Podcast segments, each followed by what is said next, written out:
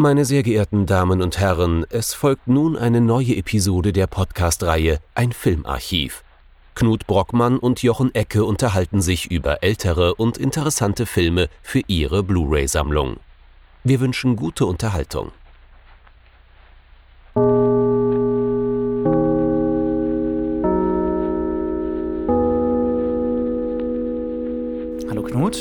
Hallo Jochen und hallo liebe Zuhörerinnen und Zuhörer zu einer neuen Folge von unserem Filmarchiv. Wir haben es mal wieder geschafft oder endlich mal wieder geschafft, uns eine sehr, sehr aktuelle Disc herauszusuchen, also quasi eine frische Neuerscheinung eines alten Films und zwar einen Film aus der tschechoslowakischen neuen Welle. Was haben wir uns denn genau angeschaut, Jochen? Ja, es soll heute gehen um Der Boxer und der Tod von äh, dem Regisseur Peter Solan aus dem Jahr 1962 und den slowakischen Originaltitel, den ersprach uns unseren Ohren, ähm, ob meiner wahrscheinlich mangelhaften Aussprache jetzt einfach mal. Genau. Aber wir können jetzt schon versprechen, es wird wieder ein wenig anders werden. Es ist diesmal kein tschechischer Regisseur, sondern ein slowakischer Regisseur. Und es ist ein Film, der schwer durchzuhalten ist, aber unglaublich viel Großartiges leistet. Der Boxer und der Tod. Also ein Film über das Boxen und Sterben oder was haben wir uns genau darunter vorzustellen, Jochen? Ja, also es geht definitiv um, um Boxen und Sterben, aber hauptsächlich um Sterben. Ähm, Stefan Kvietik äh, spielt hier Jan Kominek. Das ist ein ehemaliger Boxer und jetzt äh, Insasse, Häftling in einem Konzentrationslager in, ich glaube auch der slowakischen, auf es der slowakischen Seite, ja. Es soll ein slowakisches sein, aber es wird nie genannt, welches es genau ist. Mhm. Ist auf jeden Fall in einem echten, also in echter Kulisse gedreht, in echter bedrückender Kulisse. Wie gesagt, der gute Mann war Boxer in seinem früheren Leben, ist jetzt dort im Konzentrationslager und wird von äh, dem Lagerkommandanten, der auf den wunderbaren Namen Kraft hört und von Manfred Krug gespielt wird, entdeckt. Er soll eigentlich hingerichtet werden, exekutiert werden und Krug, äh, Krugs Figur Kraft bemerkt, dass der Mann die Reflexe eines Boxers hat und dementsprechend Boxer gewesen sein muss. Und weil er selber eigentlich Profiboxer im Zivilleben ist, denkt er, er hat jetzt hier den perfekten Sparingspartner entdeckt und lässt dementsprechend Herrn Kominek, Jan Kominek wieder aufpäppeln, um immer wieder, eigentlich so alle drei Tage, gegen ihn anzutreten. Es geht also darum, dass im Endeffekt ein ehemaliger Boxer und jetzt Lagerkommandant seine ganze Macht dafür ausnutzt, um einen Gegner für sich zu schaffen, mit dem er weiterhin dafür boxen kann, dass er nach dem Krieg wieder richtig gut und fit zurückkommt und wieder ganz, ganz groß alles aufmischen kann, was dann dann so im seiner Meinung nach noch immer dem Deutschen Reich abgehen wird. Mhm. Es entsteht hier natürlich aber so ein prekäres Gleichgewicht, denn Jan Kominek darf diese Kämpfe nicht gewinnen. Das ist am Anfang natürlich relativ einfach. Er ist ausgemergelt. Ähm, er ist äh, wirklich so ein schrecklicher Strich in der Landschaft, wie man das eben von entsprechenden KZ-Fotografien auch kennt. Mit der Zeit wird er natürlich wieder kräftiger. Er wird durchgefüttert. Ähm, er legt sehr schnell etliche Kilo zu. Und es wird dann auch relativ bald deutlich, dass er eigentlich der bessere Boxer ist. Das heißt also, was er dann bewerkstelligen muss, ist, er muss Kraft, ein würdiger Gegner sein, damit es dem nicht langweilig wird. Das würde nämlich auch seinen Tod bedeuten. Er darf ihn aber nicht besiegen. Ja, also er darf ihn eigentlich nicht auf die Bretter schicken. Äh, das ist so das Grundprinzip des Films. Das klingt jetzt ein bisschen banal, so wie so ein, wie so ein klassischer, naja, eigentlich nicht wie ein klassischer Sportfilm, überhaupt nicht, natürlich. Ne? Also weil's, äh, weil das Regelwerk eben ein willkürlich totalitäres, schreckliches ist. Aber zum gewissen Grad geht es darum ja auch, dass hier Regelwerke ausgehebelt werden, aber behauptet wird, dass Regeln gelten. Also das ist ein ganz großes Thema des Films. Überlappende Regelwerke, behauptete Fairness äh, und solche Geschichten äh, wieder, wieder solche Real, wie, wie durch solche Real, Regelwerke auch Realität aufgebaut wird, sozusagen. Denn einerseits kann ja die Manfred Krug-Figur Kraft äh, im Sportlichen äh, extrem jovial, wie man das eben so von Krug kennt, ne? so ein bisschen, äh, so ein bisschen proletarisch, bullig, äh, nett und so. Der herzliche Kraftfahrer von auf Achse. Ganz ja. genau, so rüberkommen äh, und man hat und auch irgendwie den Eindruck erwecken, also im Sport ist er tatsächlich Sportsmann und es gilt Fair Play, aber das entspricht überhaupt nicht den Tatsachen. Das ist immer wieder nur Behauptung. Aber wir, we're getting a little ahead of ourselves, aren't we? Ähm, ja, also ich, ich denke, äh, wir sollten uns so eine gewisse Struktur geben, weil dieser Film ähm, nicht einfach wirklich ähm, zu fassen ist und weil dieser Film unglaublich viel mitgibt und uns auch wirklich unglaublich viel erzählt. Ähm, auf der einen Seite denke ich, sollten wir uns als allererstes nochmal so ein bisschen betrachten, wo kommt der Film her, aus welcher Schule kommt dieser Film und ähm, was macht diese sogenannte tschechoslowakische neue Welle auch so ein bisschen aus und warum ist es auch wichtig, dass äh, Peter Solan ein Slowake ist, so ein wenig. Ne? Ähm, und danach sollten wir uns ein bisschen über die Erzählstruktur, die visuelle Struktur und halt auch die Regie unterhalten, ohne natürlich die fantastischen Leistungen gerade der beiden Hauptdarsteller irgendwie aus den Augen zu zu verlieren, weil die sind wirklich unglaublich in dem Film. Ja. Ähm, lass uns erstmal darauf zurückkommen, was macht denn diese tschechoslowakische Welle, also diese neue Welle so ein bisschen aus? Es ist ja, wir hatten jetzt schon zwei Filme aus diesem Bereich. Wir hatten auf der einen Seite den Film, der sich davon deutlich und bewusst in zeitgleich abgewendet hat mit Marketa Lazarova. Marketa Lazarova, ja. Genau. Mhm. Und ähm, wir hatten gleichzeitig aber noch den Film, ähm, der eben genau eigentlich diese Welle dargestellt hat, aber eben aus der tschechischen Sicht kann man schon quasi sagen sagen. Und das war ähm, der Feuerwehrball. Ähm, dass wir jetzt so häufig über diese Filme sprechen, hat übrigens den Grund, dass sowohl die Slowakei als auch äh, äh, die Tschechei seit langer Zeit jetzt dabei sind, die ganzen Giftschränke, in denen diese Filme verschwunden sind, wieder aufzumachen und die mit Herzblut und sehr, sehr viel Kleinstarbeit wieder zu restaurieren. Also man kann sich vorstellen, die haben auch ihre Murnau-Stiftung halt einfach in ihrem Land und dadurch wird ein riesiger Schatz an Filmen gerade ausgegraben, der gerade hier im Westen, gerade in Westdeutschland, im ehemaligen Westdeutschland, Deutschland ziemlich in Vergessenheit geraten war. Und ähm, so wie der hier, obwohl das einer von den prominenten Filmen. Es wird genau. sogar in den wunderbaren Extras die Bildstörung hier wieder produziert hat oder lizenziert hat.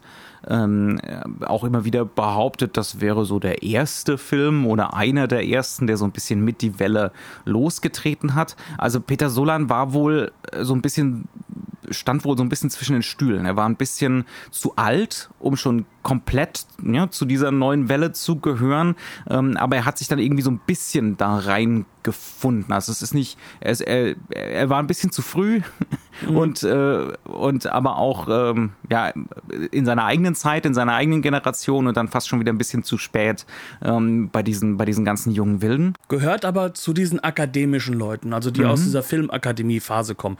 Also ich glaube, das ist so das, was wir so ein bisschen als erstes erwähnen müssen, auch wenn wir das vielleicht in einer anderen Folge schon erwähnt haben, aber wir können ja nicht davon ausgehen, dass jeder jetzt wirklich alles hört, was wir hier so produzieren. Ähm, wer das tut, lieben Dank dafür von jetzt hier. Ja, also, aus, also ne? ich erwarte nicht, nicht weniger als dies. Ich schon, ich erwarte viel weniger. Ich freue mich über jeden Hörer dieses Mal. Also, was ist in der tschechoslowakischen Zeit, also in dieser, dieser neuen Wellenzeit gekommen? Ähm, das waren Filmemacher, die waren akademisch gebildet, die waren an einer oder an mehreren der Akademien, die dafür zuständig waren, in Prag ausgebildet worden ähm, und haben im Endeffekt über den Dokumentarfilm erst einmal auch ein bisschen die Linientreue nachweisen müssen und durften dann anfangen, Spielfilme zu machen, haben das Ganze aber benutzt, um ähm, deutlich was Neues loszutreten. Das hat teilweise damit zu tun, dass sie sich in Europa insgesamt umsehen konnten. Sie waren privilegiert, sie durften viel mehr Filme gucken als andere und auch andere Filme wahrnehmen als der normale Bürger, sage ich mal. Und ähm, sie haben diese Elemente zum Beispiel halt auch der Nouvelle Vague übernommen und haben die teilweise für sich komplett neu konstruiert und haben dadurch einen Film geschaffen, der sehr stark darauf setzt, äh, on Location zu sein, wie wir das in New Hollywood kennen, wie wir das in Nouvelle Vague kennen, ähm, aber auch sehr häufig auf Laiendarsteller gesetzt hat, auf sehr kurze Drehbücher, die dann auch noch am Set sozusagen weiter abgearbeitet wurden, erarbeitet wurden. Ähm, und das Ganze aber vermengt mit einer ganz, ganz deutlichen Handschrift des osteuropäischen Films mit diesen ganzen Elementen, die man halt eben, äh, sage ich mal, vor allem dem russischen Kino zuordnet, die so ein bisschen so auf Sergei Eisenstein zurückgehen, Verfremdungseffekte und ähnliches. Das heißt also eine extrem realistische Form des Kinos, mit dem, wo es um das Hier und Jetzt geht, um den normalen Menschen, was durchaus automatisch auch politisierend gewirkt ja, hat. Ja, natürlich. Also das, da sind wir bei der Linientreue, ne? genau. die man aber dann natürlich auch unterwandern kann. Also auch in diesem Film haben wir einerseits diesen realistischen Gestus, aber auch ähm, extreme Wechsel in der Erzählweise. Also mhm. es wird in den Extras vom Film dann mal so behauptet, das wäre so eine wenig ausgestellte Regiearbeit, dass, äh, dass es bei Solan immer sozusagen zuerst mal um das Erzählerische geht. Das würde ich jetzt auch nicht so komplett falsch nennen, aber es ist schon auch ein Film der enormen erzählerischen Kontraste. Also ich sag dazu Und Schnickschnack, sorry. Also, also, für mich ist dieser Film ganz, ganz deutlich äh, ein, ein Regiefilm. Es ja. ist einer, der Regiearbeit, der Narration ausstellt, der vom Zuschauer viel sag erwartet. Sag ich auch nichts gegen, um Und, Gottes Willen. Ähm, ja. der, der alles andere als, als eine zurückhaltende ja. Regie hat. Also der Mann äh, jongliert in diesem Film mit den verschiedenen verschiedenen Modi in einer Form rum. Also ich, jetzt komme ich wieder in den Modus, dass ich zu weit nach vorne rücke. Aber ähm, ich fand das schon erstaunlich, dass halt eben von mehreren, also auch hochgeschätzten Akademikern und hochgeschätzten Filmkritikern so zu hören, dass da diese Problematik aufkäme. Wir hätten es jetzt hier mit, mit einem Filmregisseur mit zu tun. Mit unaufgeregtem Erzählkino. Ja, das ist absolut nicht der Fall. Da muss man mal ein bisschen genauer hingucken aus meiner Sicht, ähm, vielleicht auch, vorwerfen zu wollen. Vielleicht auch mal so eine, die, die verhasst strukturalistisch, formalistische Sicht äh, so ein bisschen darauf einwirken lassen denn wenn man da tatsächlich mal so ein bisschen bei der Gestaltung, beim Stilistischen genauer hinschaut, dann ergibt sich vielleicht schon, eröffnet sich vielleicht schon eine andere Perspektive auf die Sache. Also einerseits, wir ja. sind, wir sind hier on location, ja, mhm. also wir sind über weite Strecken, es gibt natürlich auch ein paar Studioaufnahmen, ein bisschen Rückprozeug und solche Sachen, aber über weite Strecken sind wir draußen, wir sind tatsächlich auf dem Gelände eines Konzentrationslagers, ähm, es gibt eine unglaubliche Materialität des Films, äh, eine Körperlichkeit, die ausgestellt wird. Der Film fängt ja schon an, also wir, wir können vielleicht mal ganz kurz über unsere allseits beliebten Strong First Impressions reden. Die Credit-Sequenz ist einfach nur aus der Sicht von Manfred Krugs Figur der Sandsack, auf den eingedroschen wird. Und zwar in einer langen Einstellung, drei, vier Minuten lang. Äh, ich bin jetzt selber definitiv nicht der sportlichste Mensch auf dem Planeten und ich habe auch noch nie auf einen Sandsack eingedroschen. Ich kann mir aber vorstellen, dass das verdammt anstrengend ist, Definitiv. das so durchzuhalten. Vor allem, weil Krug dann im Verlauf dieser Einstellung die Intensität steigert. Das fängt so ein bisschen langsam an, aber dann wird es so nach und nach intensiver. Es hat auch so was Wütendes durchaus. Ähm, also so fängt der Film schon an mit dieser enormen, mit dieser enormen Körperlichkeit, also wo man den, den Schweiß praktisch schon so spüren kann, fast schon am eigenen Körper. Ja? Mhm. Ähm, was interessant ist, denn wir sind in der subjektiven von einem SS-Mann. Ja. Ja, also der Film fängt schon so leicht subversiv an, einfach Aber damit, dass wir zu einem gewissen Grad durchaus dazu angehalten sind, äh, eine gewisse, ich würde jetzt nicht sagen Empathie oder Sympathie für diesen Mann zu empfinden, aber wir sollen uns reinfinden. Das ist keine Karikatur, ja, das ist äh, kein, kein billiges Abziehbildchen, sondern es geht um eine gewisse Menschlichkeit an dieser Figur von diesem Lagerkommandanten. Wobei er auch nicht unwichtig ist, dass wir ihn ja erst als Boxer kennenlernen. Mhm dass wir dann in einen Dialog hineinkommen mit seiner Frau oder Freundin, das wird nie hundertprozentig gesagt, Helga, ähm, die dann mit ihm halt auch schon darüber redet. Nach dem Krieg musst du fit sein, du musst hier Boxen üben, du musst hier Boxen trainieren. Es geht im Endeffekt gar nicht darum, dass wir in einem KZ sind. Das wissen wir zu diesem Zeitpunkt, wenn wir das jetzt noch nicht äh, vorher natürlich irgendwo nachgelesen hätten. Man könnte ja von neoliberaler Selbstoptimierung sprechen am Arbeitsplatz. ja, ja, das, das ist äh, okay, keine Geschmacklosigkeiten. Entschuldigung. Aber ähm. wir, wir wissen in dem Moment eigentlich noch gar nicht, dass der Mann, wer er überhaupt ist. Und mhm. dann geht er halt eben in, äh, in so eine kleine Kammer und zieht sich um. Wir sehen nur, wie seine Boxklamotten halt hoch und runter fliegen. Und ähm, währenddessen verfolgen wir dann mit der Kamera bewusst und sehr, sehr klar in der Regie. Ich möchte das hier erwähnen, dass mhm. die Kamera hier sehr bewusst sich wegbewegt. Ähm, folgen wir halt eben Helga, wie sie halt eben die Sachen wegräumt und dann mit ihm weiterredet. Und dann kommen wir wieder zurück zu dieser Kammer. Und dann geht die auf, dann kommt der Manfred Krug raus und ist halt in voller SS-Uniform und setzt seinen, äh, seinen, seinen, seinen Hut auf. Und wir wissen in dem Moment, aha, der Mann ist ein ganz, ganz hohes Tier in der SS. Und das ist eigentlich jetzt jemand, dem wir hier gefolgt sind, der durchaus nicht zu den netten Persönlichkeiten gehört, um es mal positiv zu formulieren. Aber genau in dieser Sequenz haben wir doch schon wieder, ich meine, das sind Studioaufnahmen, ne? Also diese, diese Turnhalle, diese improvisierte, in der er da übt. Aber das sind trotzdem, äh, das ist ein Ort, der bewusst sehr realistisch, sehr, sehr echt gezeigt wird. Ähm, einerseits, ja, also diesen realistischen Gestus, äh, dann Sekunden später sind wir auch draußen, dann gibt's Appell, äh, gibt's die, die, ersten, die ersten Exekutionen und so. Ähm, und gleichzeitig haben wir diese Künstlichkeit in der Inszenierung, auf die du eben schon hingewiesen hast. Ja, also dieses Wegschwenken, dieser Überraschungseffekt, wenn er da aus der Umkleide wieder rauskommt, das sind ja auch ausgestellte Momente.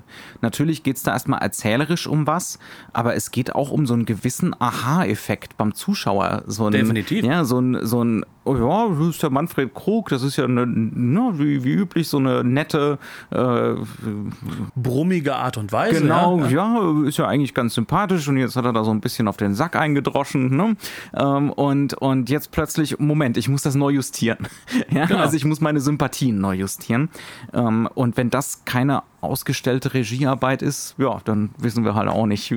ja. Also das ist nur so ein erstes Beispiel dafür, wie hier nicht einfach nur so, so ein bisschen naiver Realismus betrieben wird oder so, sondern es geht auch schon immer ums Reflektieren und es geht auch schon ganz deutlich darum, das Publikum einzubeziehen und das Publikum darauf aufmerksam zu machen, dass es hier gerade guckt und verarbeitet. Ja? Ähm, es ist zum Beispiel auch ein Film, äh, ich weiß nicht, ob ich da jetzt nicht zu viel vorweggreife, aber ich mache es jetzt einfach mal. Es ist ein Film, in dem es immer wieder um Performance und Publikum geht, beispielsweise. Ja, also das haben wir jetzt eben schon ein bisschen gesehen, dass der Film das Publikum auf sich selbst zurückwirft und auf das Publikum so hinweist, auf das eigene Zugucken, auf den eigenen Rezeptionsprozess. Aber das Publikum sieht sich immer wieder gedoppelt auch im Film. Ja, also es gibt immer wieder bei den Boxkämpfen natürlich Zuschauer. Ähm, und an deren Reaktionen kann man sich abarbeiten. Es gibt. Es gibt sogar auch Leute, die extra eine Kommentatorenrolle und eine Schiedsrichterrolle gleichzeitig ganz, annehmen, nämlich ganz, der Lagerarzt, mhm. der eine ganz sinistre Persönlichkeit ist, was immer nur im Nebensatz angedeutet mhm. wird, weil ansonsten ist es einfach nur der nette Kerl, ja. der gerade da kommentiert ja. und lustig am Boxkampf teilnimmt. Ja, und dann selbst äh, im Konzentrationslager selbst, wenn, äh, wenn Jan Kominek sich dann dort bewegt und natürlich an Gewicht zunimmt und lecker zu essen bekommt äh, und es gibt entsprechende Blicke von, äh, von den Mitinsassen und er muss sich immer wieder rechtfertigen und, äh, und solche Sachen. Auch da gibt es immer wieder diese, diese Publikumsszenen. Es geht immer wieder um Performance, ja, ähm, dass man eben nicht sich irgendwie authentisch verhalten kann, zu keinem Zeitpunkt in diesem ganzen, in dieser ganzen Gemengelage, es gibt kein authentisches Handeln oder so. Es gibt immer nur wieder dieses, ja, also dieses Spielen für ein Publikum. Ähm, und darin findet sich dann natürlich hoffentlich das Publikum des Films wieder. Also das, ja. auch das ist eine ganz wichtige Dimension des Films, an der, an der Solan wahnsinnig interessiert ist, auch in der Inszenierung. Also er quetscht immer wieder in seine Frames dann Beobachter mit rein, die einfach so im Mittelgrund oder im Hintergrund stehen. Irgendjemand stiert immer, irgendjemand gafft immer. Ähm, ja, also es, es, es passiert eigentlich nie was, ohne dass dann irgendjemand dazukommt äh, und zuguckt und beurteilt. Was ja im Endeffekt auch sozusagen das ist, was in diesem Film für den Regisseur, glaube ich, ein, ein hohes Interesse ist. Er versucht darzustellen, wie es denn eigentlich zu dieser ähm, sozialen Konstruktion, die ja automatisch in so einem Lager halt jetzt auch aufkommt, mit diesem extremen Gefälle aus Macht, ähm, wie dieses sozusagen funktionieren kann. Und das heißt also, dass sich derjenige, der halt eben unterdrückt ist, der versuchen muss, irgendwie zu überleben, bis auf sogar ein paar Leute, die einfach sterben wollen. Das, das ist halt auch eine harsche Realität in diesem Film. Ähm, dass wir immer wieder sehen, wie diese agieren, um ja nicht negativ aufzufallen, um den Regeln zu gehorchen, die immer so streng gehalten werden, dass man ihnen gar nicht gehorchen kann. Komplett. Und die immer wieder verändert werden, völlig, genau. völlig willkürlich. Ja? Und, und auf der anderen Seite eben genau diese Veränderungssituationen, die daher kommen, dass man auch hier ein Publikum hat, nämlich man hat diese Lagerinsassen, die man im Griff halten möchte und das möchte man über Angst, das möchte man dadurch erzeugen, dass man diese Leute verunsichert, dass man sie immer wieder psychisch fertig macht. Und auch das ist ein bewusster Akt und es geht nicht darum zu sagen irgendwie, das ist das absolut Böse, das macht das einfach nur gerne, sondern es ist Teil und Zweck dessen, um das Lager am Laufen zu halten. Und das ist ja der, der, der Zynismus, der sich da ja auch irgendwo ausstellt, ist nicht da drin, dass wir hier zynische Menschen haben, sondern dass es Menschen sind, die sich dieser Systematik zutiefst unterwerfen. Auch von der Seite derjenigen, die das die Lager bewachen ähm, oder die halt eben wirklich äh, die Lagerchefs sind. Und davon haben wir zwei, drei Leute und die haben verschiedene Meinungen auch darüber, wie man das Lager führt und wie man sozusagen auch für sich das Beste dabei rausholt. Also es ist interessant, Interessante an der, an, an der Manfred Krug-Figur, an Kraft, ist ja beispielsweise, der hat eigentlich keine Lust auf seinen Job. Also so wird er schon eingeführt. Ne? Da wir, kommen wir gerade wieder zu den Strong First Impressions zurück, nachdem er da geboxt hat. Geht's nach draußen auf den Appellplatz und er müsste jetzt eine Ansprache halten, warum hier Leute hingerichtet werden sollen.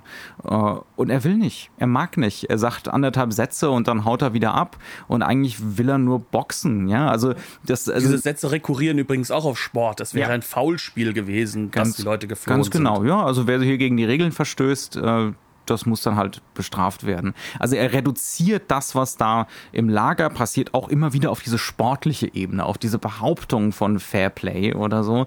Ähm, ja, also das ist mehr als offensichtlich, dass, dass das so gegeneinander ausgespielt mhm. wird im Film. Ja. Aber gerade an dieser Szene sollten wir auch bleiben, weil mhm. hier wird nämlich jetzt die zweite Figur eingeführt, nämlich der eigentliche Hauptcharakter, mhm. nämlich der Jan Kominek, der kriegt nämlich keine Strong First Impression, obwohl es möglich gewesen wäre. Wenn ich mir jetzt vorstelle, wenn ich jetzt ein Regisseur wäre, der nach narrativ denkt, der wirklich so narrativ denkt, wie, wie das halt auch einem Herrn ähm, äh, äh, Solan auch äh, zugeordnet wird, der würde im Endeffekt mit der Flucht und mit dem Prozess des Fliehens beginnen. Und der würde auch eine Sache, die später erwähnt wird, nämlich, dass eigentlich der Jan Kominek noch hätte weiter können, dass er aber sozusagen die anderen mitnehmen wollte, die aber fix und fertig waren, ähm, würde das ausstellen. Und zwar in dem Prozess, in dem das passiert, in der Flucht.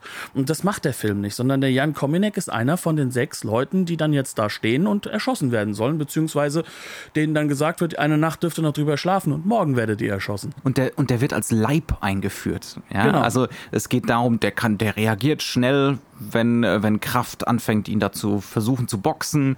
Ähm, dann gibt's eine ganz lange Großaufnahme seines Gesichts mit so einem Handkamera umfahren seines Gesichts, ja, ähm, auch in so einer leichten Untersicht, also nee, in einer leichten Aufsicht, also wie, wie Krug sozusagen auf ihn, auf ihn herabschaut ähm, und ihn begutachtet wirklich als Körper. Ja, ja, als ein Stück Vieh. Als ein Stück Vieh und als potenziellen Boxgegner, ne? als, als Sparringpartner. Genau, als, als, äh, also wie jemand, der halt ein Pferd, das besonders ja. gut ist, findet ja. innerhalb von einer Gruppe von Pferde. Das und ist halt nichts Menschliches. Ja, und wir kriegen von Jan Kominek dann später schon so ein bisschen Hintergrundgeschichte, aber wir haben ja schon öfter von, davon gesprochen, das ist distribuierte Exposition. Ne? Also äh, die, die Vermenschlichung dieser Figur im Sinne von, er hat auch eine Geschichte, eine menschliche Geschichte, das kommt so ein bisschen beiläufig nach hinten hin. Äh, was dazwischen kommt, ist eine gnadenlose Subjektivierung. Also ja. wir, wir schauen dann mit Jan Kominek, mit, mit der Figur von Stefan Kietek auf die Welt. Das passiert auf vielfältige Art und Weise, teilweise mit echten Subjektiven. Ähm, dass die, beispielsweise, wenn er da in seiner Pritsche liegt, in diesen schrecklichen ähm, in dieser schrecklichen Massenhaltung. Ähm, also mhm. das ist ja wirklich wie Vieh. Ähm, und dann kommt die Wache und taucht plötzlich verkehrt herum in seinem Blickfeld auf, knallt ihm so entgegen. Solche Geschichten. Es gibt ganz viel selektiven Fokus beispielsweise, so dass wir im Hintergrund irgendwie in der Unschärfe sehen, wie der Dialog abläuft zwischen den Deutschen. Ähm, aber wir bleiben. Soundverzerrungen. Ja, zum Beispiel. Also es gibt auch ganz viel äh, Subjektivierung durch Verfremdung beispielsweise. Und da sollten wir auch dringend einsteigen. Das ist, das ist kein Russisch. klassisches Erzählen, was hier stattfindet. Nein, definitiv nicht. Also, und das ist halt eben genau dieser russische oder sagen wir osteuropäische Einfluss, weil eben, wenn wir das jetzt auf ein Land reduzieren würden, weil wir sagen können, dass ein Sergei Eisenstein und die Theoretiker da natürlich in Russland gesessen haben, dann greifen wir da ja auch zu kurz. Aber das ist eben dieser Einfluss, den dieses Kino hat. Das ist eben diese Verfremdung als ganz klares Stilmittel verwendet, um auch Subjektivierung zu machen, aber um uns halt auch eben ähm, Bilder zu verzerren, die für uns normal wirken, um uns halt natürlich auch in einen Prozess des Denkens hineinzubringen. Also es ist ein prozesshaftes Erzählen, kann man sagen, das den Zuschauer sehr, sehr stark mit einnimmt. Und ähm, das passiert dann auch gerne mal, dass innerhalb einer Szene dann wirklich aus einem klassischen, realistischen Raum urplötzlich ein, ein komplettes, fast schon Wahnbild wird, ein, ein komplettes Symbolbild wird. Aber jetzt natürlich nicht so krass ausgestellt, ja. Also das ja. ist, da, da, da wird dann nicht plötzlich das schlimme Weitwinkel vor die Kamera geschnallt und oder solche Geschichten, sondern es sind so ganz, es sind so subtile Dinge. Ich, ich denke da zum Beispiel, ja, also einigermaßen subtil. Ja. ja? Also ich denke da zum Beispiel an so Sachen wie, wenn, wenn Jan das erste Mal draußen joggen gehen darf, um zu trainieren. Und das ist eigentlich wunderschöne Natur. Aber darunter kriegen wir halt atonale, krasse Musik geknallt.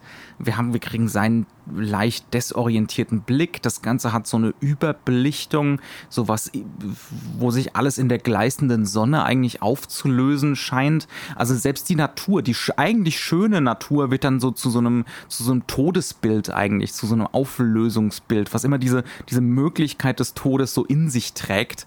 Ähm, und das ist natürlich auch eine fantastische Art und Weise, so eine Subjektivität da reinzutragen. Ja, also, mhm. dass das jetzt eben kein Moment der Freiheit ist und kein Moment der Schönheit, sondern dass das alles eingefärbt ist durch den Kontext. Ja, und äh, gleichzeitig, und da kommen wir halt immer zu diesem ganz, ganz faszinierenden in diesem Film, dass alles einen doppelten Effekt zu haben scheint.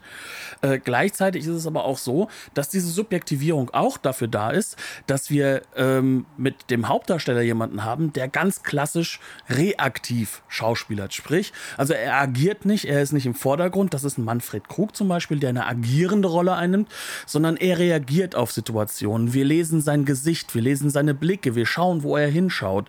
Wir schauen, ähm, wie er äh, Dinge verarbeitet, ohne dass er sie aber ausspricht, ohne dass wir wirklich mitbekommen, was in seinem Kopf passiert. Und das wird halt eben verbunden gerade mit diesen Verfremdungseffekt-Momenten. Und in diesen merken wir dann auch ganz deutlich, dass wir dazu aufgerufen werden, zu versuchen, mich, also ich soll versuchen, mich mit dieser Figur eins werden zu lassen und diese wirklich zu verstehen, aber gleichzeitig trotzdem derjenige zu bleiben, der ich bin, nämlich der Zuschauer. Sprich, also da ist ein Doppelungseffekt auch drin. Wir sollen die Figur verstehen, wir sollen uns hineinversetzen, aber wir sollen gleichzeitig auch als Zuschauer uns dessen gewahr werden, was das für eine Situation mhm. ist. Also es ist, es ist zu keinem Zeitpunkt genau dadurch ein Melodram. Ja? Also es wird hier nichts überzogen, es, es wird nie zum Kitsch, sondern wir haben immer selbst zu dieser wirklich leidenden Hauptfigur sowas wie einen kritischen Abstand. Wir erleben das Ganze mit ihm, aber, aber es ist immer, es hat immer eine gewisse Nüchternheit. Wir sind aufgefordert, die Situation zu beurteilen, aber es gibt dann durchaus auch Momente, wo er zumindest so ein bisschen problematisiert wird. Ja? Also beispielsweise, wenn er trainiert, dann hüpft er da durchs Lager und das hat sowas leicht Perverses. Ja, ja weil also, um ihn herum alle arbeiten. Er hat eine Freude an seiner eigenen Körperlichkeit in diesem Moment und hüpft über Pfützen und Sekunden später muss sich einer seiner Mitgefangenen dann in der Pfütze wälzen, weil es der Wärter so will. Ja, also weil er es so anordnet. Er soll doch bitte mal baden gehen. Ähm, also da werden dann ganz krasse Kontraste äh, irgendwie gebaut und auch, auch die Ambivalenz dieses, dieses Daseins eben dargestellt. Dieses, äh, wenn einer hier wenn es einem besser geht, dann geht es zwangsläufig anderen schlechter. Dieses reduziert sein auf den eigenen Vorteil suchen müssen. Entweder den eigenen Vorteil suchen oder verrecken. Mhm. ja, ähm, und da, das macht der Film eben auch. Ähm, aber eben auf, auf eine Art und Weise, wie es uns nicht reingedrückt wird, wo wir nicht gezwungen werden, das zu fühlen, aber wir werden auf jeden Fall mit der Nase drauf gestoßen, dass wir das verstehen. Ja, es geht meistens eher um so ein Verstehen als um so ein komplett komplettes Emotionalisieren oder so. Ja. Das ist auch gar nicht so einfach möglich zu emotionalisieren, weil dafür müsste der Film dann ja hingehen und müsste seine Figuren viel, viel simpler gestalten.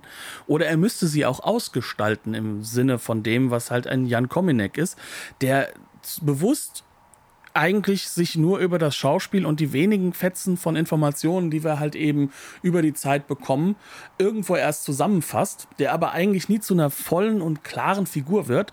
Das aber wird durch das Schauspiel halt auch über überzogen oder mit reingezogen.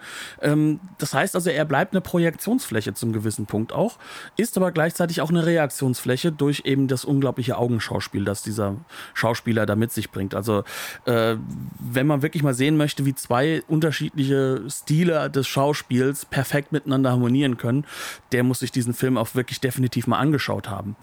Ähm, was mir aber wichtig ist, dass man das auch irgendwo so ein bisschen versteht, ist, dass trotzdem der Realismuseffekt ein ganz, ganz starker in dem Film ist. Und ich denke, da müssen wir sehr stark auch nochmal über die, sag ich mal, visuelle Konstruktion des mhm. Films reden.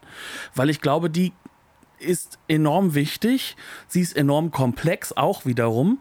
Und gleichzeitig ist sie eigentlich auch der Beweis dafür, dass das, was wir vorhin schon so ein bisschen in Frage gestellt haben, dass dieser Film zwar ein Drehbuch hat, das sehr klassisch erzählt, das definitiv auch Elemente hat, die auf ähm, ein Finale hinauslaufen. Ja, natürlich. Klassische wir haben, Elemente. Wir haben die Dramaturgie von einem Sportfilm. Das heißt, es muss auf den letzten großen Kampf rauslaufen. Genau, aber auch wenn es da durchaus dann nochmal eine Überraschung gibt. Ähm, ja, die ja. wir jetzt auch gar nicht mal so wegnehmen müssen, weil ausnahmsweise. ich glaube, ausnahmsweise ist es nicht wichtig, um den Film zu erklären. Das ist doch auch mal schön.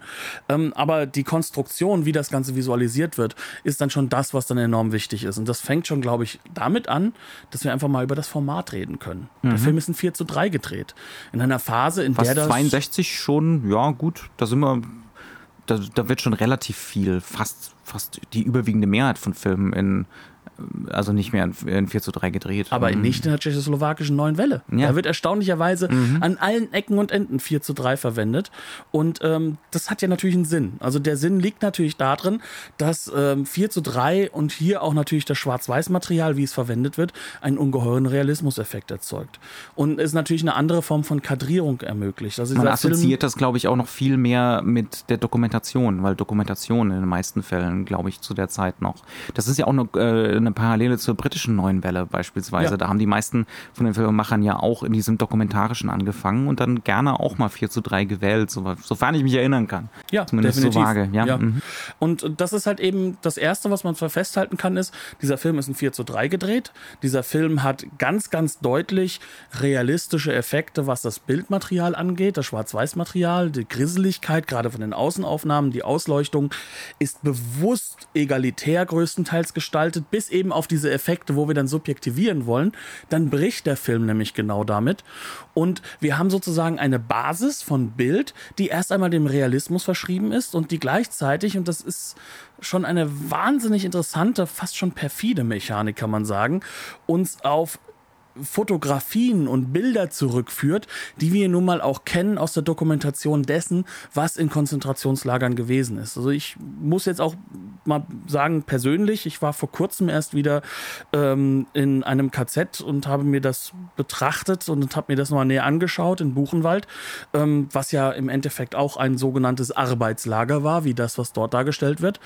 Und dieses Lager hat definitiv nicht nur Ähnlichkeiten, sondern die Fotografien, die dort sind, das sind teilweise Kernbilder, die in diesem Film immer wieder vorkommen. Das sind dann diese Bilder, wo zum Beispiel wir aus einer sehr, sehr realistischen, sag ich mal, normalen Menschen, Menschenhöhe heraus gefilmt sehen, wie die Leute alle da in ihrer Baracke eingepfercht sind, wie da die verschiedenen Mit in Zentralperspektive. Genau, und, wie sie da liegen. Das, das, das könnte eine Fotografie sein, die zu Dokumentationszwecken gemacht wurde Und das haben wir auch draußen bei den Appellräumen und ähnliches. Und in diesen Momenten ist dieser Film fast schon schmerzhaft realistisch in der Fotografie aber er benutzt die quasi als Ausgangs- und Ankerpunkte, um dann eben davon sich immer wieder extrem abzuheben, in Subjektivierungsmechaniken hineinzugehen, Verfremdungseffekte zu bringen oder ganz, manchmal auch nur ganz nuanciert uns vom Blick her zu leiten, indem er dann die Beleuchtung doch ein wenig verzerrt, zum Beispiel dann halt eben uns in der Gruppe von Menschen äh, Jan durch eine kleine Form von Lichtveränderung ein wenig hervorhebt. Und das Ganze bricht sich dann wiederum mit Bildern, die nur noch reine Symbolbilder zu sein scheinen. Also es gibt da eine sehr äh, wirklich extrem beeindruckende Sequenz äh, gegen ja so in der ungefähr in der Mitte des Films, wo Jan durch den Rauch vom Krematorium zu laufen scheint und das dann bemerkt, was das hier für ein Rauch eigentlich ist und dann völlig ausflippt. Man muss dazu sagen, er steht zu dem Zeitpunkt auch äh, unter einem gewissen medizinischen Einfluss, also unter irgendwelchen Drogen, die ihm gespritzt wurden. Ähm, aber das ist auch keine realistische Szene. Ja, also es ist überhaupt, ja, ähm, aber das geht einem so, also man wird da so reingeworfen vom Film. Es hat fast so eine surreale Qualität. Ähm, wird natürlich so ein bisschen motiviert durch diesen Drogeneinfluss. Also in dem Sinne ist es schon richtig. Also Solan will nie zu so einer kompletten Künstlichkeit finden. Ja, also so ein bisschen, vielleicht ist das auch, ja, also ein bisschen eine Motivation, eine realistische Motivation. Der gute Mann hat halt vorher irgendwas gespritzt bekommen, ähm, wird schon immer eingebaut, aber trotzdem sind das wirklich äh, keinesfalls komplett realistische Bilder, die dann wieder neben die realistischen gestellt werden. Ja, also und zwar vor allem die bekannten Bilder. Das heißt also, mhm. auch hier wird der Zuschauer mitgedacht mhm. und hier wird auch das Vorwissen mitgedacht. Das heißt ja. also, wir sollen immer wieder uns auch damit auseinandersetzen, dass wir es hier mit einem sehr realen Ort zu tun haben. Es ist ein echtes KZ, in dem das stattfindet. Das sind die echten Räumlichkeiten. Die ganzen äh, verschiedenen, äh, sag ich mal, Türme, die dort gebaut sind oder halt einfach auch nur der, der, der Drahtzaun, der unter Strom gestellt wurde, die kann man sich heute noch in KZs betrachten. Das ist auf dem Punkt genau das und es ist nicht nachgebaut, sondern es ist das, was damals hinterlassen wurde und vielleicht noch mal ein wenig erweitert wurde. Das kann ich jetzt natürlich nicht sagen, aber sie ja. haben sich extra ein echtes KZ, ein kleines gesucht, in dem sie damit arbeiten konnten, das aber jetzt auch von der Geschichte her ein ganz, ganz andere hat. So ist es ja auch mit der Storyline. Also wir dürfen nie vergessen, das Ganze beruht auf einer polnischen Kurzgeschichte, die eine von einem echten Boxer in Auschwitz erzählt, der sozusagen sich ähm, um sein Leben boxen musste. Dort wurde dann aber eben nicht ein Lagerleiter, der war nicht der Boxer, sondern da wurden einfach nur verschiedene. Das ist dann die Erfindung. Genau, das ist nämlich genau Solan, diese Erfindung, ja. ja. Sondern dort werden dann halt eben sozusagen die, die Leute perfide gegeneinander gepittet und derjenige, der verliert, der stirbt halt. Wurde auch schon mehrfach, glaube ich, sogar verfilmt, diese Geschichte.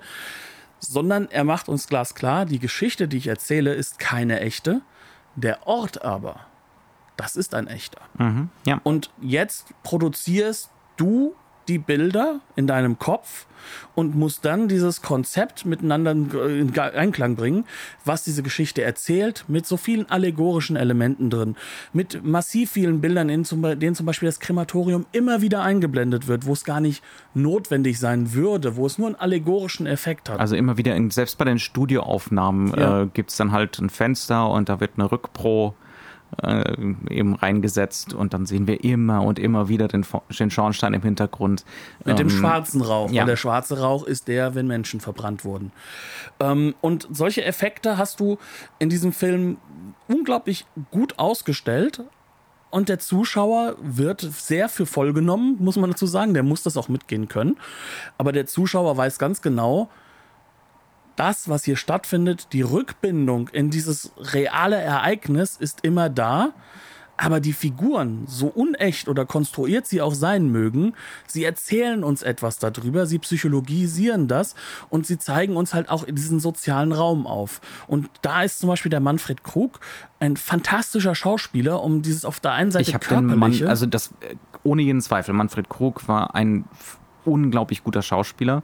Das durfte er nicht immer zeigen, das würde ich auch so sagen. Ich habe ihn aber noch nie so gut gesehen wie hier. Das ist eine unglaubliche Rolle für ihn, wo so ein bisschen was kanalisiert wird, äh, was er immer im Spiel hatte. Also diese, diese Hemdsärmeligkeit, ähm, dieses, dieses bodenständige, körperliche, aber nie so richtig, also schon muskulös, aber jetzt nicht so durchtrainiert muskulös. Das, das stellt der Film auch immer wieder aus, seine Körperlichkeit. Ne? Also das ist mhm. so, das ist schon so ein bisschen muskulös, aber auch so ein bisschen teigig. Ähm, und äh, ja, also es ist ein normaler Körper, der da immer wieder gezeigt wird. Ja. Ähm, und was, was der Krug hier macht, also dieses, das ist kein Mann, der sich belügt oder so, sondern das ist jemand, der wirklich voll und ganz auch die Ideologie da mitträgt.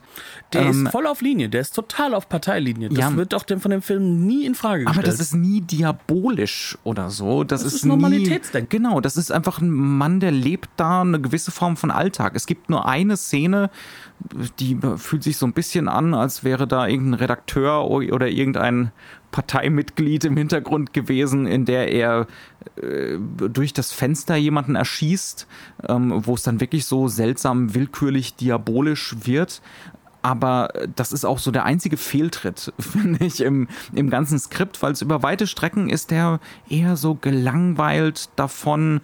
Ähm, das Einzige, was ihm irgendwie Spaß macht, ist ab und an mal so äh, Regelsysteme anzusagen, Regelsysteme zu verschieben und dann natürlich der Sport. Also um, über diesen Sport kann dann, und das ist natürlich auch so eine perfide Dimension von dem Film, Jan Kominek tritt wirklich in Kommunikation mit ihm.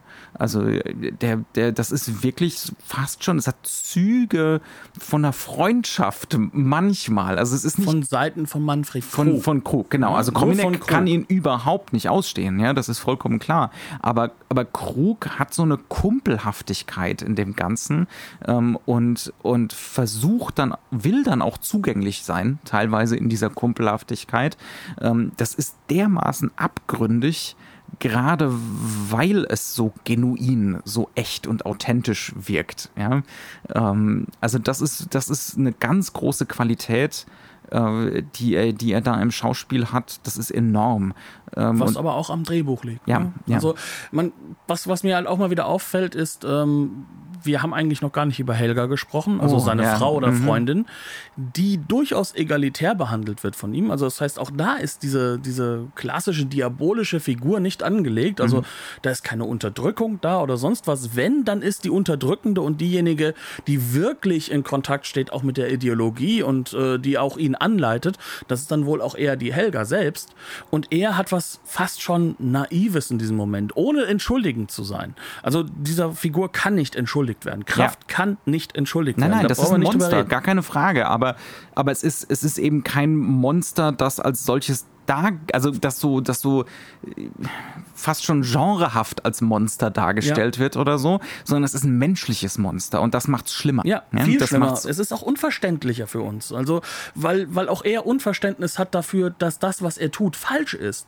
Also er fragt an einer Stelle sogar Helga, hier kann das dann nach dem Krieg irgendwann wirklich, was ich hier mache, negativ ausgelegt werden gegen mich? Also er versteht gar nicht. Der Gedanke ist ihm völlig fremd. Ja. Dass, dass er hier so, so also das Lager wird ja nicht als reines Arbeitslager dargestellt, sondern da sterben massiv viele Menschen und sie werden teilweise klar umgebracht.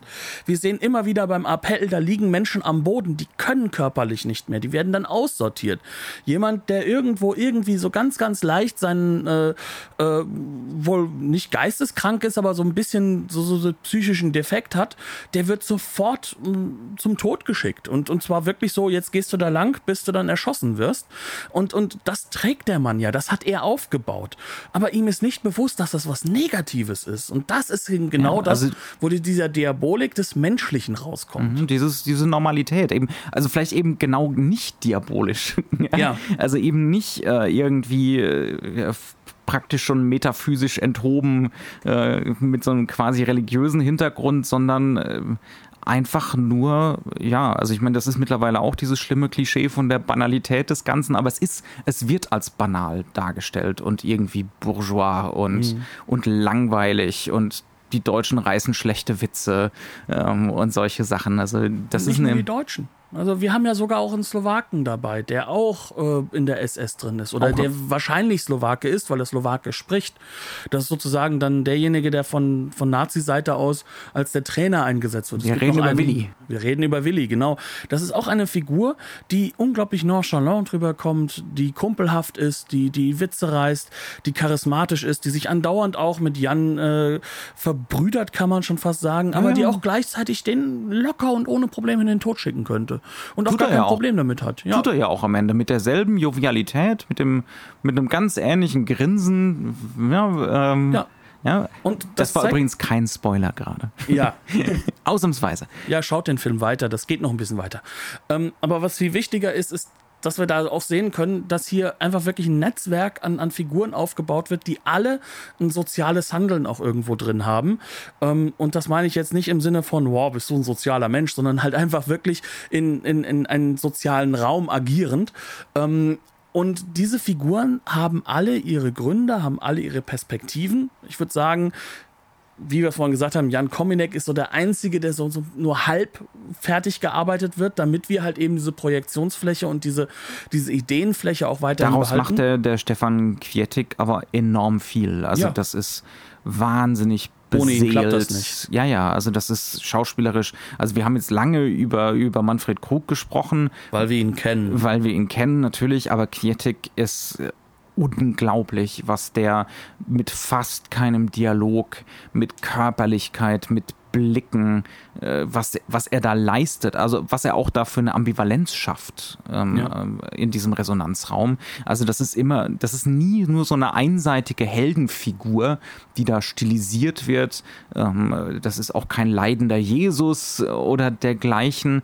Das ist immer so eine, also es ist es ist, es ist schwer, schwer zu beschreiben, aber es ist wahnsinnig beseelt und echt äh, und authentisch. Ja. Und auch da kommen wir wieder auf dieses Element zurück, das halt eben äh, gerade für Solan wichtig ist, einen, einen Realismus zu schaffen, in dem er dann halt eben diese anderen Räume aufbauen kann, die dann eben nicht auf dem Realismus des Bildes hinzielen oder auf den Realismus einer Geschichte, sondern einen Realismus dessen, dass wir, dass wir uns mit, mit dieser Situation so weit beschäftigen können, dass wir ich würde nicht sagen, daraus lernen. Es ist kein didaktischer Film, Nee. sondern dass wir daraus für uns einen Mehrwert ziehen, der uns ein Verständnis schafft für eine Situation, die hoffentlich nie jemand mehr in Ja, unserem, Leben hier eine Perspektive schafft. Also wenn, wenn du eben zum Beispiel gesagt hast, das wiederholt Bilder, die wir kennen, die wir also aus dem dokumentarischen Rahmen kennen, also Evidenz, ne? tatsächlich, was tatsächlich passiert ist und wie es tatsächlich aussah. Ähm, dann geht es natürlich einerseits darum, diese, wie du es gesagt hast, ne, diese Schemata zu aktivieren, was wir wissen darüber äh, und das mit einzubringen. Aber es weist uns natürlich auch immer wieder darauf hin, auf die Differenz. Das ist hier eine Repräsentation. Das ist, das ist nicht die Sache an sich. Ja, und auch Ja. das gehört ganz, ganz klar, also zu seiner, zu der, zum emanzipatorischen Gestus des Films. Ja, also was, was der, was der Regisseur, was Solan hier fürs Publikum will. Ähm, ja, also Reflektieren nicht- drüber. Ja, Ja. ja. Da müssen wir gar nicht ins Postmoderne gehen oder sonst Nein. irgendwie, sondern das ist halt eben etwas, was halt auch ähm, im Sinne der Zeit und auch im Sinne dessen, was das osteuropäische Kino ausmacht, wo ja die Basis auch gesetzt wurde in Russland mit dem Strukturalismus, mit dem formalistischen Denken, mit halt aber auch Der eben einem Kino der. Montage, Ja. dem Zuschauerbezug, ähm, mit auch all diesen Sachen, auch das Brechtsche hat sich sehr, sehr tief verankert im, im osteuropäischen Film. All das kulminiert hier zu einem Film, der in sich, würde ich fast sagen, herausragend durchkomponiert ist und dadurch übrigens auch einfach wirklich ein Regiefilm ist, weil er diese stilistischen Wechsel bewusst vornimmt, die Perspektivwechsel macht, uns halt auch stilistisch mal verfremdet, mal geht er ins realistische Bild hinein, dann geht er wiederum ins Erzählkino über. Das sind alles Dinge, die gleichzeitig nebeneinander, hintereinander weglaufen, ohne dass es aber jemals wie irgendetwas wie ein Pastiche wirken würde oder zusammenklamüsert, sondern in sich trotzdem ein ganz, ganz klar strukturiertes Werk ist, dass wir so hin, hinuntergucken und wo im Hintergrund unglaublich viel bei uns arbeitet, weil uns der Film das ermöglicht, dass bei uns in unserem Kopf was arbeitet. Sind wir damit durch? Ich befürchte ja. Ich könnte leider noch stundenlang über diesen Film reden. Also es ist auf jeden Fall eine wunderbare Neuentdeckung. Ähm, wie immer äh, eines der hohen Verdienste von Bildstörungen vom Label, ähm, die das äh, in einer großartigen Restauration uns hier anbieten, ähm, mit einer tollen zweiten Disc, mit langen, langen, wirklich hervorragend produzierten Dokum Dokumentationen, teilweise mit einem sogar akademischen Gestus, könnte man sagen, aber da stehe ich ja drauf. Also von daher ist das, ist das super okay. Ähm, ist wie immer vorbehaltlos empfehlenswert. Das mag zwar einer der bekannteren Filme der neuen Welle sein, aber trotzdem einer, das gilt ja leider für die allermeisten davon, die so ein bisschen verloren gegangen sind, ein bisschen aus dem, aus dem Gedächtnis der Cinephilen so ein bisschen getilgt wurden. Ähm, dementsprechend ist es wirklich, wirklich toll, das in Deutschland in so einer Edition zu sehen die wir hiermit auch, glaube ich, mal wieder vorbehaltlos empfehlen möchten. Absolut. Also das ist mit so viel Liebe zum Detail gemacht. Also ich bin jetzt kein Fan von Bitratenvergleichen oder sonst irgendwas, aber für mein durchaus geschultes Auge ist das schon wirklich hervorragend gemacht worden alles.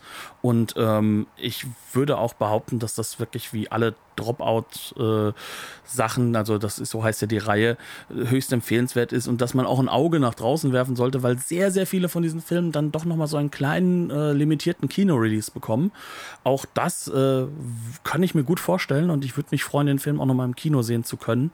Mit Sicherheit, ähm, das wäre natürlich eine tolle Sache, ja. ja. Aber ähm, egal wie, es ist eine wahnsinnig gute Edition. Mhm. Und ich denke, damit kommen wir an den Punkt, an dem wir nur noch ganz kurz darum bitten möchten, äh, uns gerne gerne Feedback zu geben. Gerade bei diesem Film, glaube ich, wird es sehr viele interpretatorische Brüche geben. Es wird Leute geben, die auch mit Sicherheit sehr, sehr viel mehr über diese Filmgruppe äh, der tschechoslowakischen Neue Welle wissen. Wir sind ja für unseren Teil, wir geben das ja immer ganz gerne und offen zu. Ähm wir sind dabei, das gerade für uns zu entdecken. Genau, ähm, weil diese Filme ja auch jetzt erst wieder hochkommen, so ein mhm. bisschen.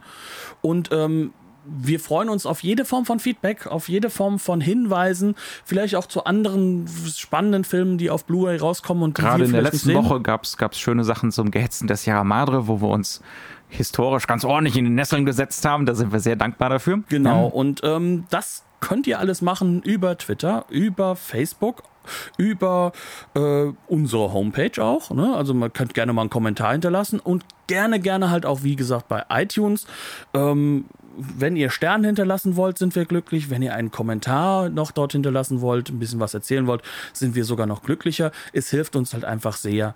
Und deswegen würde ich behaupten, war es das für heute. Wir empfehlen extrem, diesem Film mal eine Chance zu geben. Also es ist wirklich einer dieser Entdeckungen, die mich umgehauen haben. Und ich glaube, ich spreche da für uns beide, dass ja, uns beide umgehauen definitiv. hat. Und dementsprechend äh, Dankeschön, dass ihr zugehört habt. Sagt uns, was ihr von dem Film haltet und bis dahin sage ich Tschüss. Bis zum nächsten Mal.